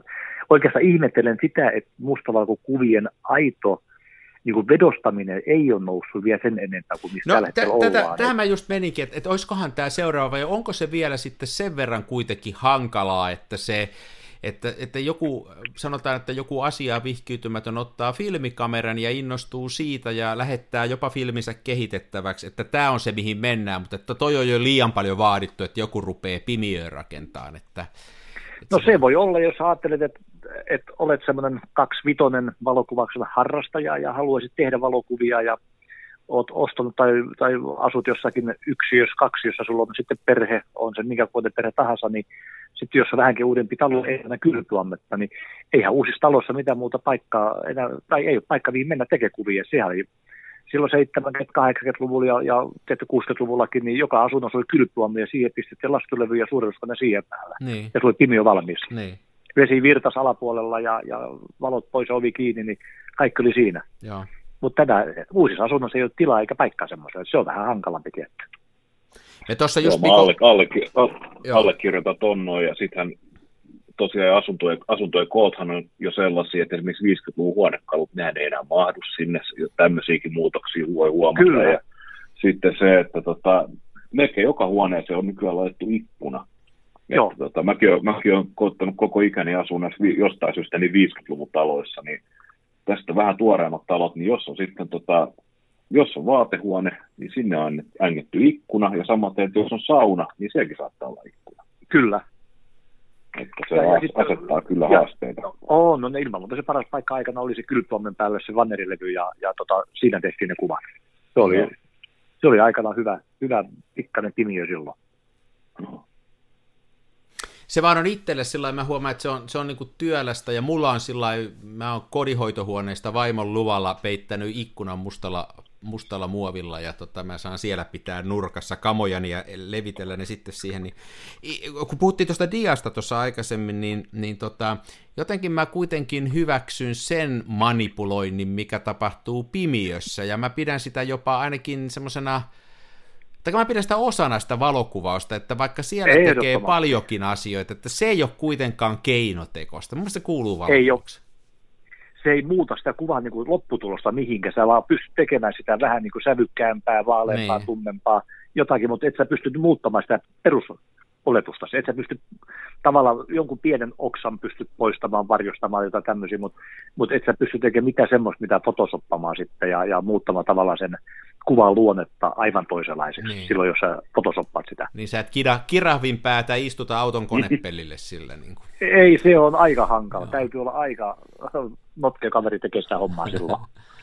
Joo miettinyt, että onkohan tämä tosiaan semmoinen, että nyt, nythän näitä saa vielä todella edullisesti näitä suurennuskoneita, että jos varsinkin tyytyy kinokokoon, niin niitähän saa käytännössä ilmaiseksi, että kyllä, kun ei kulje kyllä. kädet taskussa, niin niitä tarttuu tuossa parilla kirpparikierroksella housunlahkeisiin, niin et pitäisikö semmoisia sitten ihmisten ostaa? Että kyllä varmaan, jos tätä vakavasti ajattelet. Se on kuitenkin, mä oon aina miettinyt näin, että kun jotkut aloittaa tätä harrastusta, niin mä usein aina mietin sitä niin, että, että, jos, että aloittaa jostain, mutta se on kuitenkin se semmoinen, niin kuin harrastuksen tavallaan eräänlainen huipentuma, että sit kun rupeaa pimiössä tekemään niitä, jos nimenomaan mustavalkoista tekee. Että tota... on, on, ja mä sanoisin, että se olisi monelle nuorelle ihmiselle, ketä on hurahtanut vähän niin kuin filmikameraa, ja, ja mun mielestä kuitenkin suurin osa, mulla on se käsitys, niin näissä, ketä kuva filmikameraa, niin kuvaa mustavalkoista tänä päivänä.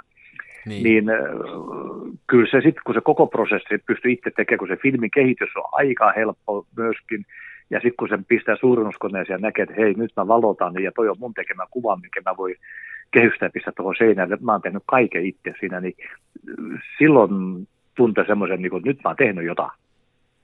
Siinä on justiin toi fiilis, että nyt saatiin jotain aikaiseksi. Vaikka hidasta se on ainakin mun taidoilla, että tota, aikaa siinä menee ja, ja epäonnistumisia on paljon, mutta tota, mutta että... Ja se hyvä mustavalkokuvan tekeminen, se on äärimmäisen vaikea, että sit saa sävykkään kuvat. Oh. Harmasävykuvan osaa jokainen tehdä, mutta se on aito mustavalkokuva, niin se on todella vaikea.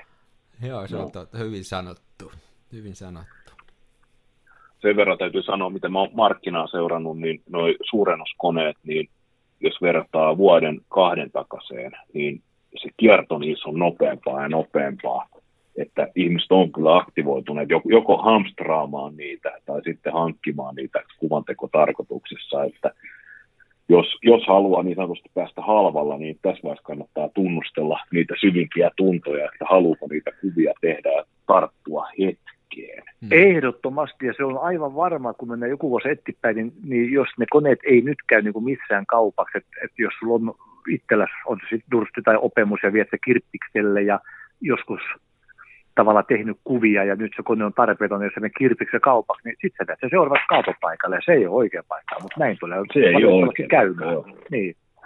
Löysitkö sä Mikko, löysi, niitä...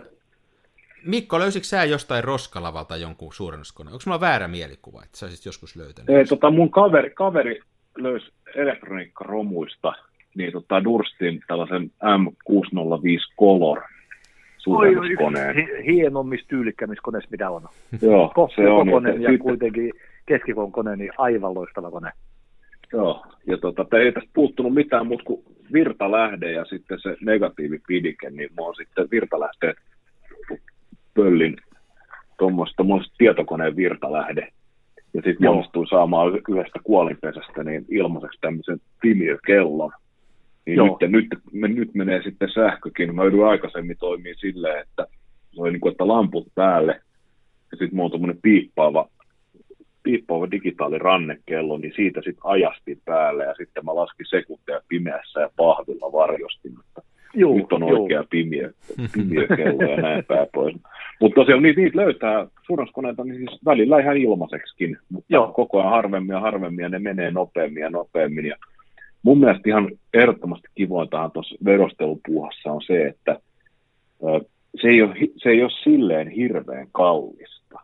Että Ei. miettii, että keskikoko, keskikoon filmi on se 6-7 euroa rulla, niin se voi vähän panna yskittään, varsinkin jos tu- tuppaa kuvaa silleen digimeiningillä, että tykittelee vaan niitä ruutuja menemään, mutta sitten se vedostaminen, niin se ei loppupeleissä, se ei ole hirveän kallista.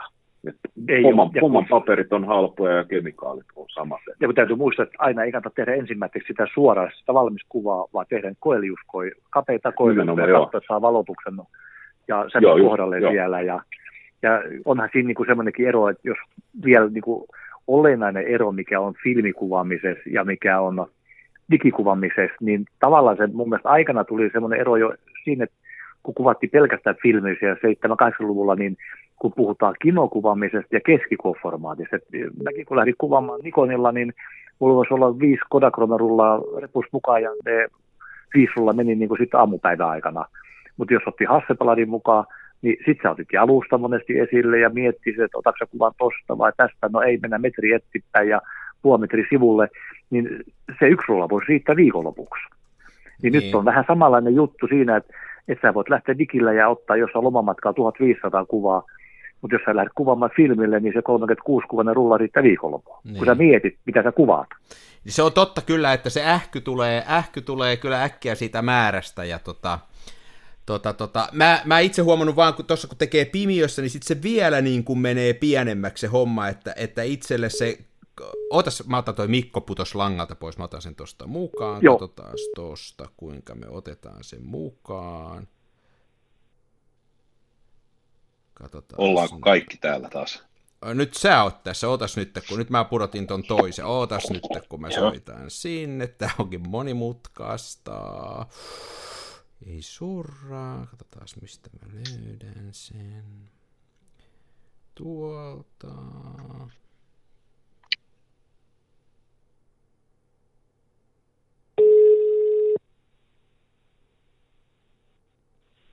No, no niin, Mikko ja minä molemmat tiputtiin. No nyt pitäisi, nyt pitäisi olla kummankin taas takaisin langalla. No niin, No niin. No niin, Kaikki ollaan pientä tekniikkaa. Joo. Kyllä tämä aika hyvin tämä tekniikka kuitenkin meillä toimii. Niin hei, niin Ja tosiaan... Ar-. Ari olisi voinut kyllä ihan suoraan sanoa, jos ei halua puhua mun onnistuneesta vedoksista. Se sieltä olisi ollut luurikorva. Jaa. Joo. Niin, niin, että se tosiaan se lukumäärä, että sit kun, jos ajattelee sitä, että eh, yleensä filmikuvaaminen vielä vähentää niitä kuvan määrää siihen digitaalisuuteen, ja sitten jos lähtee vedostaan, niin sitten vielä tarkemmin katsoo, mikä kuva on se vedostamisen arvone. kyllä. Niin, niin mä oon kyllä sitä mieltä, että ainakin mun kuvaamista se yksinkertaisesti parantaa, että tässä valokuvauksessa ainakaan mulla, niin ei se kyllä se määrä korvaa sitä laatua, että, että tota, Ei, ei. Mulla on aina ollut sellainen periaate myöskin, että mä en ole oppinut oikein koskaan käyttämään zoomeja, paitsi niin, että jos mä oon ollut kuvaamassa jotakin niin, kuin siis niin sanottu ammattikeikkaa, niin siellähän zoomi helpottaa sun elämää. Mutta jos mä oon vaikka saaristossa ja kuvan lempiaiheita, ranta-aittoja ja sitä infraa, mitä siellä on tämmöisissä pikku satamapaikoissa, niin mulla on lähes aina 50 millinen, joskus 35 millinen optikka, melkein aina 50 millinen optikka.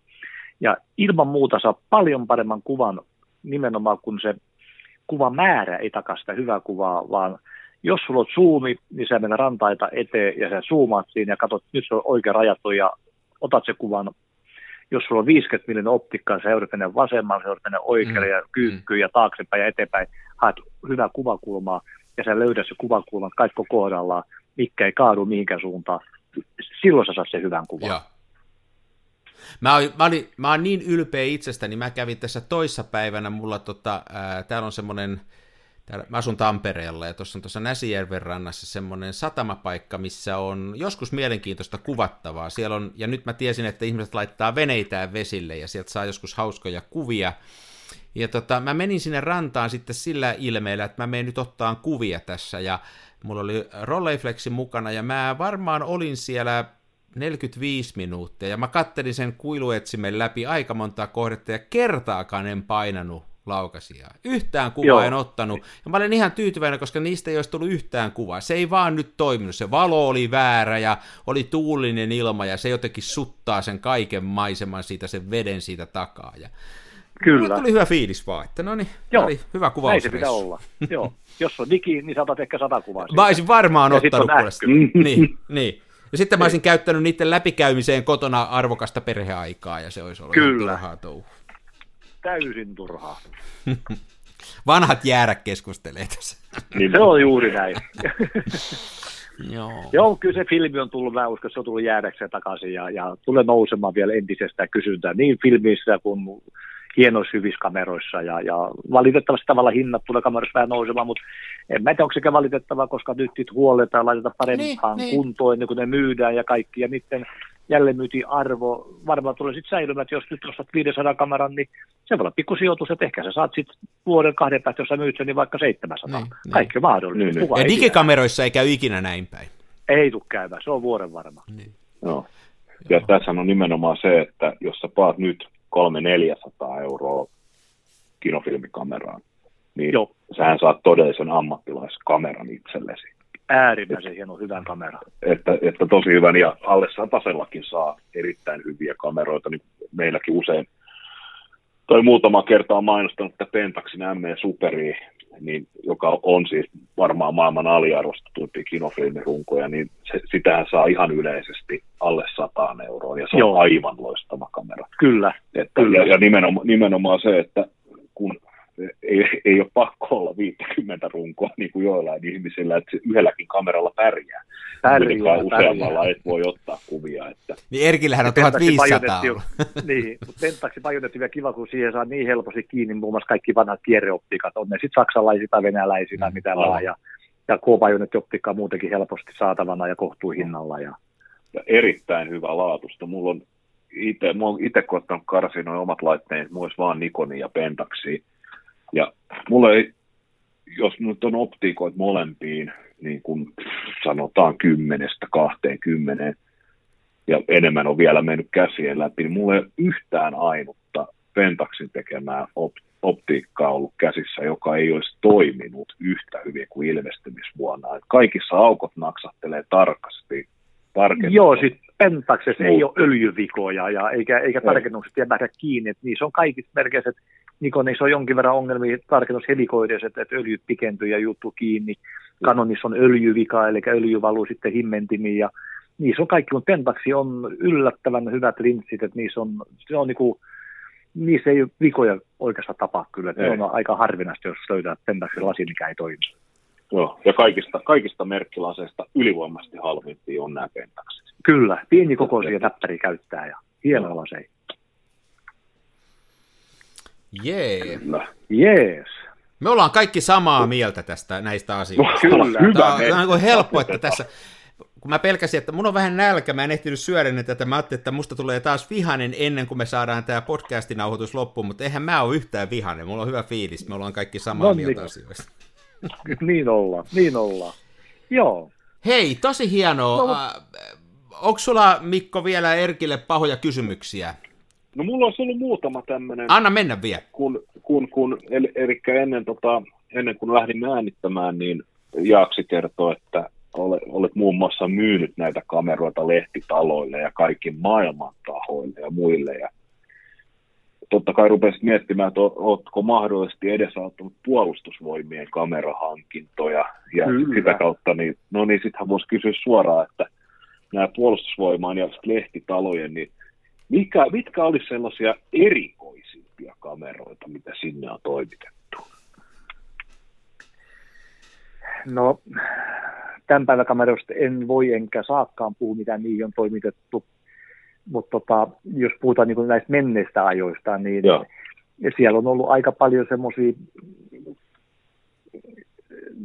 Topcon oli aikana puolustusvoimien kamera ja poliisi käytti myöskin Topconi tosi paljon ja ja sitten 80-luvulla niin, niin tota, tein aika paljon töitä sekä poliisien että puolustusvoimien kanssa, että saatiin Nikonit sinne sisälle ja, ja sitten Nikonista tuli aika korvamerkattukin puolustusvoimille ja, ja tota, niihin tehtiin erilaisia juttuja riippuen sitten, että jos se meni sitten esimerkiksi lentokoneisiin ja puhutaan vaikka niin kuin kuitenkin filmikameroista vielä, niin niitä Joo. modifioitiin jonkinkin verran. Varsinkin silloin, kun tuli sitten Nikonin F4, mikä on niin kuin sitten jo virtaa kulkee siellä vähän enempi kuin noissa vanhemmissa, niin niitä saatiin modifioitu, että sinne saatiin muun muassa paikannustietoa sitten sinne tota noin, niin samaan niin kuin tiedostoon sitten, että tiedettiin, missä ruutu on otettu, vaikka puhutaan filmikameroista. Ja ne Okei. oli, kamer- kamerat oli kytketty kiinni niin, tota, noin, niin, näiden tota, rajavartiolaitoksen lentokoneisiin. Ja, ja sitten tietty lehtitalous on ollut aikanaan niin jotain erikoiskameroita, muun muassa F2 Titani tuli Suomeen muistaakseni kolme kappaletta, mitkä, mikä oli siis nopea kamerat, 12, Joo. 10 vai 12 kuvasekunnissa ottavi, missä, missä Oh. tuota pelliksi peili. Ja semmoisen, mm, se oli F2 modifioitu, että tota, siinä oli kaksi paristosa alle, että sinne meni 20 patteri muistaakseni sisälle. Jessus. AA-patteri ja iso kokoisia. Et, et kyllä tää, ja sitten oli, ne puolustusvoimat käytti kyllä paljon ihan niin kuin normaalikameraakin. Siellä on ollut Nikkormaatti, F, F2, F3, F4, ihan kaikki. Niin, niin, niin. Joo. Ja, ja samaten poliisilaitokset aikanaan, niin ne oli aika niin kuin itsenäisiä. Et, et, Turun poliisilaitos tilasi aikanaan sitten VHK, eli mikä tämä valtion hankintakeskuksen kautta sitten niitä kameroita, mitä ne halusi. Ja siellä Joo. varmaan suosituksi sitten, että, että mitä tilaa, mutta, mutta ne oli aika sellaisia itsenäisiä yksikköjä. Myöskin jotkut niin kuin ihan rannikkolinnakkeet ja puolustusvoimien eri yksiköt, niin, niin pystyisi tilaamaan niin kuin, sit, niin kuin itsenäisesti määrättyä määriä sit ihan niitä. Et, niin, niin, niin. et, et vähän niin kuin mitä haluaa.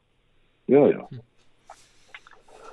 Mites tota, sä oot varmasti oikein mies vastaamaan sellaiseen, tämä nyt voi olla erittäin typerä kysymys, mutta mä oon typerien kysymysten erikoisosa, ja tämä yksi tuttu tyyppi väitti joskus kiven kovaan, taidettiin olla kapakassa, ja mä saatiin olla vähän humalassakin, mä en viittinyt hirveästi ruveta jankkaamaan, mutta tämä jäi kuitenkin ikuisiksi ajoiksi mun mieleen, kun kaveri väitti ihan pokkana, että nämä lehtitalot, mä en muista mikä siinä oli esimerkki lehtitalona, mutta että siellä olisi talon omille kuvaajille niin kameroita niin kuin tuplasarjat.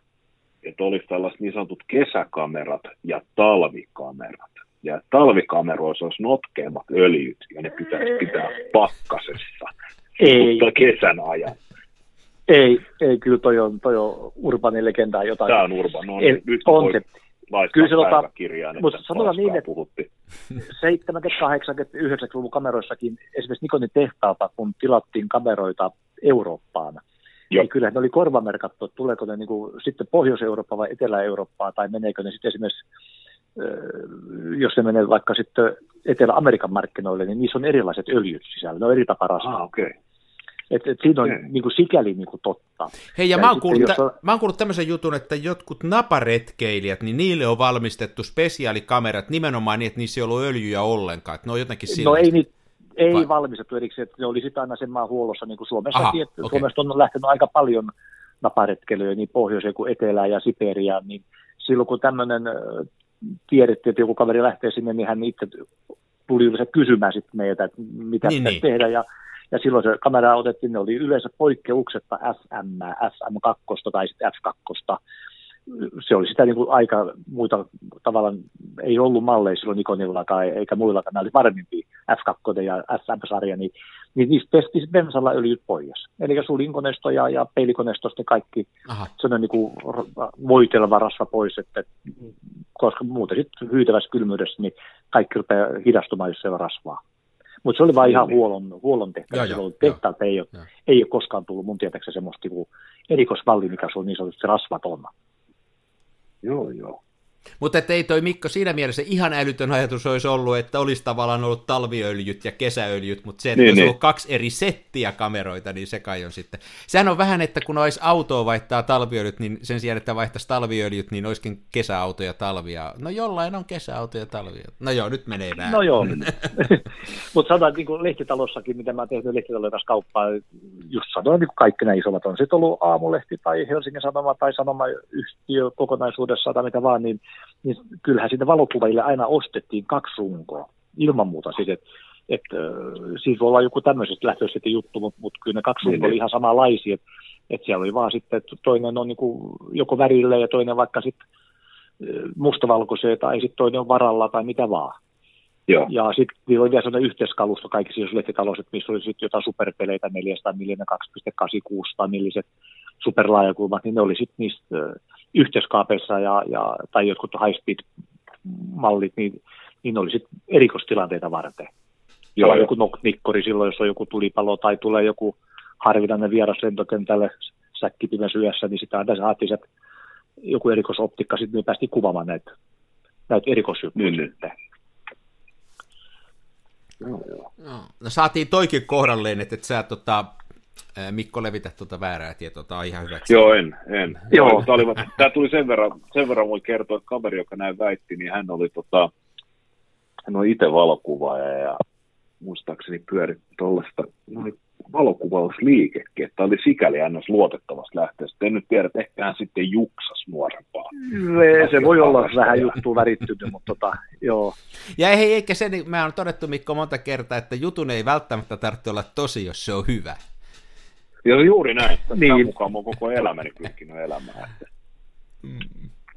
Mutta kyllä toden niin sanotaan, normaali Nikon FMkin silloin, kun puhutaan, että se on ollut niin kuin suunnilleen uusi tavalla, että se on valmistettu niin kuin viime vuonna ja lähetä tänä vuonna, siis sitten puhutaan, niin kuin, että eletään vuotta 80 vaikka, niin, niin kun lähdetään jonnekin pohjoiseen kuvaamaan niin kuin 340 asteen pakkasiin, niin ei siinä FM-sarjassa ollut koskaan ongelmia vielä 340 asteessa. Ne rasvaat oli tehty niin, että ne ei niin kuin, niistä on pikkupakkasta kyllä pelkää, että ne toimisi äärimmäisen hyvin. Että et niihin pistettiin vaan sellainen niin anti-cold battery pack, mikä tuli sulle niin kuin jonnekin kainaloon tai povitaskuun että siellä ei ollut sitten kahta puolitoista vuotta nappipatteri sisällä nämä kamerat, niin, niin, niin. sen tila tuli sellainen niin kuin muoviklöntti, missä lähti sellainen johto, mikä sitten pysyisi aina notkena vaikka miinus 50 asteessa. Se, siellä oli kaksi sauvapatteri A-patteri sisällä. Joo, joo. Niin, niin näillä niin kuin mentiin, mutta sitten on erikseen, kun joku lähti jonnekin Siperiaan ja, ja jonnekin Pohjoistavalle, niin, niin silloin niistä sitten jonkin verran niitä pois. Mutta ei silloinkaan koko kamera purettu sen takia, että, että kyllä se saadaan niin kuin liikkuvistosista aika helposti pensakassit. Mutta niin, niin. sen verran, että saatiin toimimaan se niissä olosuhteissa mm. sitten. Eikä niistä tullut, en muista tullut koskaan mitään feedbackia, tota, että kamerat eivät toiminut niissä olosuhteissa. Joo, japanilaiset osaa, osaa kyllä tuon niin kuin asioiden huomioon ottamisen. Toinen esimerkki, niin noi vanhat hiaset, niin, eli Toyota-pakettia, Joo. niin nehän on kaikki sille, kaikki mitä meni Suomeen ja Pohjoismaihin. Mullakin on ollut tämmöinen hiase, ja niissähän oli semmoinen varustelupaketti, että niissä oli kaksi akkua. Ja sitten okay, joo, startin, joo. startin johdot oli puolta paksummat kuin Etelä-Euroopan malleissa. Ihan sen takia. Joo. Ja sen takia ne lähtikin täällä. Mullakin hiase, jos noin jos oltiin kaksi viikkoa Playa Lingesissä tammikuussa, niin Hiasa seisoi kadun varressa miinus 25, se lähti kuin palmun alta edelleen, että tupla-akut ja ne startin johdot, niin ei siellä, siellä ei kyllä mikään lämmin palannut poikkia aina kuin palmun alta. Että. Joo, joo. Japsit osaa. Kyllä, osaa ottaa huomioon. Ja sen takia sitten on ollut nimenomaan se, että, että Nikon on huomioinut sen, että kun kamera lähtee, lähtee tosiaan mihin maan osaan, niin siellä on niin, niin sanotusti ollut vähän niin kuin maanosarasvat sisällä. Niin. Joo, joo. Jees, mutta Jees. hei, aivan sairaan hienoa oli, oli saada sut kuule tänne mukaan, mukaan juttelee ja tota, mun mielestä niin kun, hauska oli tutustuakin, että toi tavallaan sun näkemys tästä tästä kuvaamisesta niin sopii erittäin hyvin mun mielestä tähän meidän kansan filmiradioon. Kaikki ollaan vakavasti sitä mieltä, että filmikuvaus on se oikea kuvaaminen ja tota, ollaan innostuneita sekä kuvaamisesta että kameroista, eikä välttämättä, kun jotkut ihmiset on sitä mieltä, että kameroista ei saa edes puhua, että se on vaan se kuva, joka, joka, joka on tärkeä, mm. mutta musta mä nyt aistin, että me kaikki arvostetaan myöskin sitä hienomekaniikkaa ja näitä kameroita niin kuin laittaa tuotteina. Että tuota, Kyllä. Se, se ei ole ainoastaan se lopputulos, vaikka se on tietysti Kyllä. Tärkein. Ja kameroja on äärimmäisen hienoja, vaikka ne ei välttämättä edes kalliitakaan. Että on kalliita ja hienoja, niin, mutta on myöskin edullisia hienoja. Niitä on, niitä on satoi tuhansia erilaisia. Niin. No. Oli Erkki tosi hieno tutustua tässä ja tota, Kuin myös. Ää, kiitos, no, että tulit, kiitos. kiitos, että tulit kiitos, vieraaksi. Oli, oli tosi hienoa. Me, mehän Joo. palaillaan joku toinen kerta Joo. vielä asian tiimoilta. no niin. Joo. Loistavaa. Kiva. Hei, kiva. Kiitos sulle. Moi. Kiitos, kiitos. kiitos. Moi. Moi, moi, moi. moi. No niin Mikko, me ollaan kaksin täällä. Tämä on Erkkihän oli mukava. kaksin. Tämä oli hieno. hieno. Hän oli erittäin miellyttävä kaveri. Oli joo. On se hienoa, että siis tavallaan tuommoinen perspektiivi, kun on, on, on to, tosiaan tota matkaa ja kameroiden kanssa ollut tekemisissä, niin hauskoja. Hauska. Tuo on varmaan ihan vaan raapastiin sitä pintaa, mitä kaikkea Erkillä olisi ollut tietoa. Musta tämä oli hyvä juttu, kun sä heitit sen, että on nämä kahdet eri kamerat, niin sehän olisi, se olisi tiennyt kaiken noista asioista, kuule, että miten No tehdään niinpä, naparetkikamerat ja muut valmiiksi ja muuta. Niin Ja sieltä puolustusvoimain sal- salaiset, ties mitkä kamerat. Huomasitko että se tuli ihan varovaksi, ettei se puhu semmoisia asioita, mitä ei sulle saa kertoa? Mulle se olisi Niin, voinut se on kertoa, se. mutta pitkä tukka Niin. hipeille ei saa kertoa puolustusvoimien Ei varmasti. Ja ajattelehan se nyt kauheata, että jos kun täältä tulee lauantaina kello 10 eetteriin, niin sitten olisi jo niinku puolen päivän aikaa, niin nahkatakkiset sedät käyneet Niin. vierailulla Erkin luona. Se olisi kauheata. Ois, se olisi inhottava juttu. No ja itse asiassa on yllättävän tarkkoja noin TV, tota, kaikki nämä nyt mullakin on tuttava tuttava, joka oli jotain näitä, siis niin kuin auto, au, nyt- siis maahan tuojalla töissä. Ja muun muassa näitä panssarimersuja välitti.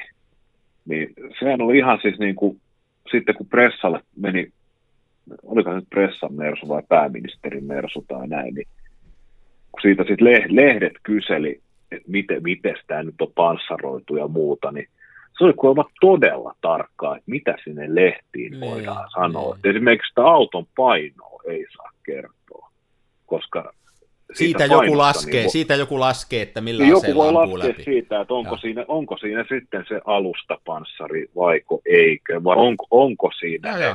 joo, joo. 40 millin polykarbonaatti-ikkunat vai vain kak- 20 millin ja Joo. näin. Mm. Mm. Ne on, on oikeasti aika tarkkoja. Et sen, takia, sen takia mä en kysynyt suoraan, että mitä armeija erikoiskameroita myyneet, vaan otettiin tämä PV ja lehtitalot ja muut, koska ihan varmasti, tai mä olin ainakin siinä uskossa, että lehtitalolla olisi varmasti ehkä mennyt jotain tämmöisiä, mutta eihän mä tiedä näistä mitään. Niin.